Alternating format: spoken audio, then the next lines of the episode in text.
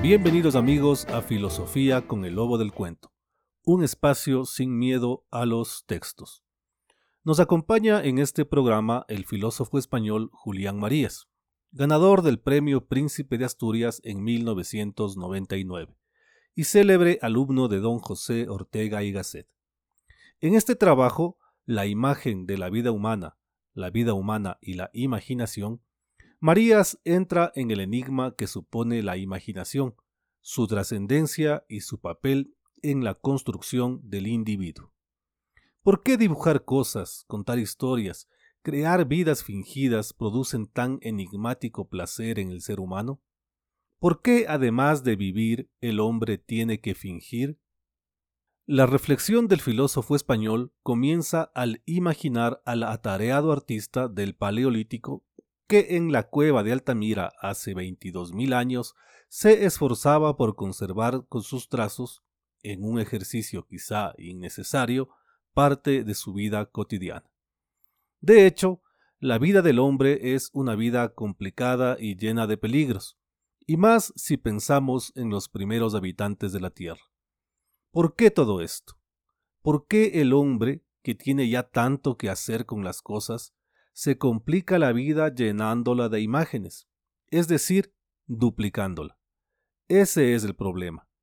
Eso es lo que plantea Marías y es que nuestra relación con lo real y lo irreal está en el centro de la cuestión. Nos acostumbramos a considerar como primario la realidad de las cosas. Lo que viene luego, lo que no es la realidad de las cosas, es lo irreal, lo imaginario. Para demostrar la complejidad de esta simple afirmación, nuestro autor nos invita a fijarnos en una colodra, es decir, en un recipiente para beber, hecho del cuerno de un animal. ¿Cuál es la realidad de este objeto?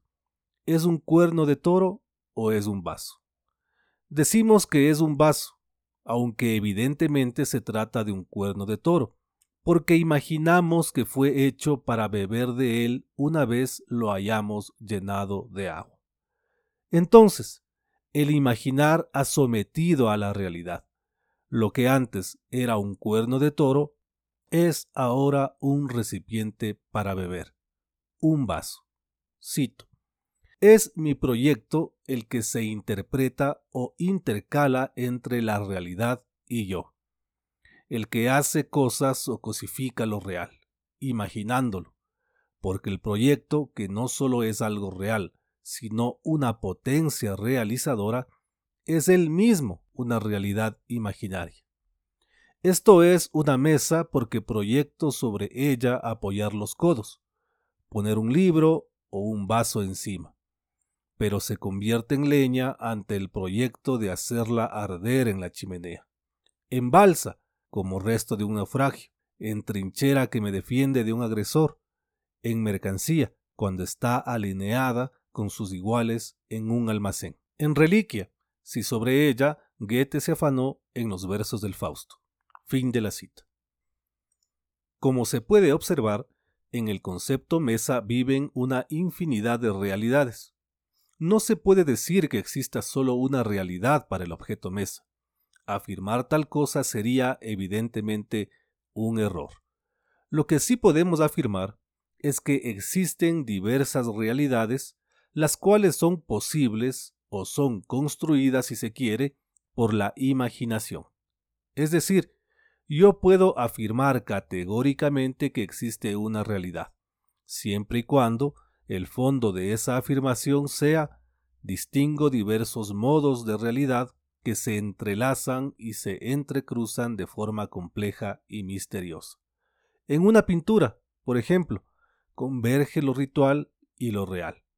Tenemos las pinturas, el lienzo, el marco, pero tenemos también un sinfín de realidades que hacen posible el paisaje o el retrato. Ocurre algo parecido con lo que consideramos la vida real o la vida imaginaria. Viajar por el mundo o viajar por los mundos interiores parecen ser dos cosas que pertenecen a categorías muy distintas de la experiencia. Sin embargo, nada parece ser más real que un mundo interior. Y con respecto a esto, nuestro autor recuerda que para su maestro Ortega y Gasset, los mundos interiores o las tierras profundas son al mismo tiempo exteriores al sujeto. Los límites entre lo real y lo imaginario son, por lo tanto, muy frágiles, si es que existen. Cito, Estoy sentado en una butaca, a media tarde, perdido en el mundo de los sueños. Suena el timbre del teléfono y me vuelve a la vida real. Pero, ¿es tan cierto que sea así? Me llama un amigo que de algún modo está ahora conmigo, pero que está lejano ausente. En rigor, me pongo a dialogar como un fantasma a quien imagino o invento al otro lado del hilo. Y este amigo me cita a las siete. Pero ¿dónde están las siete? En ninguna parte. Son las cuatro y por tanto las siete no existen. Existirán, acaso, dentro de tres horas. El sentido de la cita es que yo imagino a mi amigo y a mí juntos, a las siete, es decir, en una realidad que empieza por no existir más que en mi imaginación. Por lo visto, para tratar con la realidad, no tengo más remedio que imaginarla. Para el filósofo español, a los seres humanos se les ha entregado una vida y tienen el deber de completarla. Ese complemento lo trae la imaginación. A cada paso, la realidad muestra su precariedad cuando no está acompañada de lo imaginario. Lo real o lo presente se complementan con lo que recuerdo, con lo que añoro o con lo que planeo que ocurra. Es decir, con cosas que no tengo entre mis manos, sino que imagino que las tengo. A esto Marías lo llama el papel decisivo de la imaginación en la vida real. Pero frente a este trascendental papel de la imaginación en la vida real, tenemos también la ficción. Abro comillas. ¿Por qué el hombre se permite el increíble lujo de duplicar el mundo y crear, junto al real y efectivo, en que tanto esfuerzo le cuesta vivir, que le da tantos quebraderos de cabeza, otro mundo, el mundo de la ficción? Cierro comillas. La respuesta podría estar en nuestra relación con el arte. Para Marías, el arte es inevitable. El ser humano no podría no hacer arte, porque el arte empieza con el cuerpo. Nuestro cuerpo no es solo un objeto con el que nos encontramos y al que estamos atados. Ese nuestro cuerpo es nuestra creación.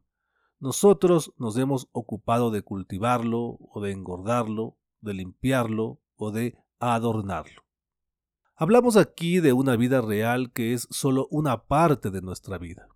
Hablamos de que más allá de la vida real existe una vida efectiva constituida por lo que se hace y lo que se deja de hacer, por dónde se está y por dónde se pudiera estar. Elegir y renunciar es el destino del ser humano, pero elegir y renunciar trae consigo el sufrimiento, la tragedia. ¿Cómo superar todos estos mundos perdidos? Con el arte. Cito. En el arte el hombre salva algunos posibles, parcelas de felicidad a las cuales no puede renunciar, porque a la felicidad el hombre no renuncia, se pasa sin ella, lo cual es cosa muy distinta. La felicidad es condición a la vez intrínseca e imposible de la vida eterna. El hombre necesita ser feliz y no puede serlo. Y en esa medida, como salvación de porciones irrenunciables de felicidad, el arte está inscrito en la constitución metafísica de la vida humana. Fin de la cita.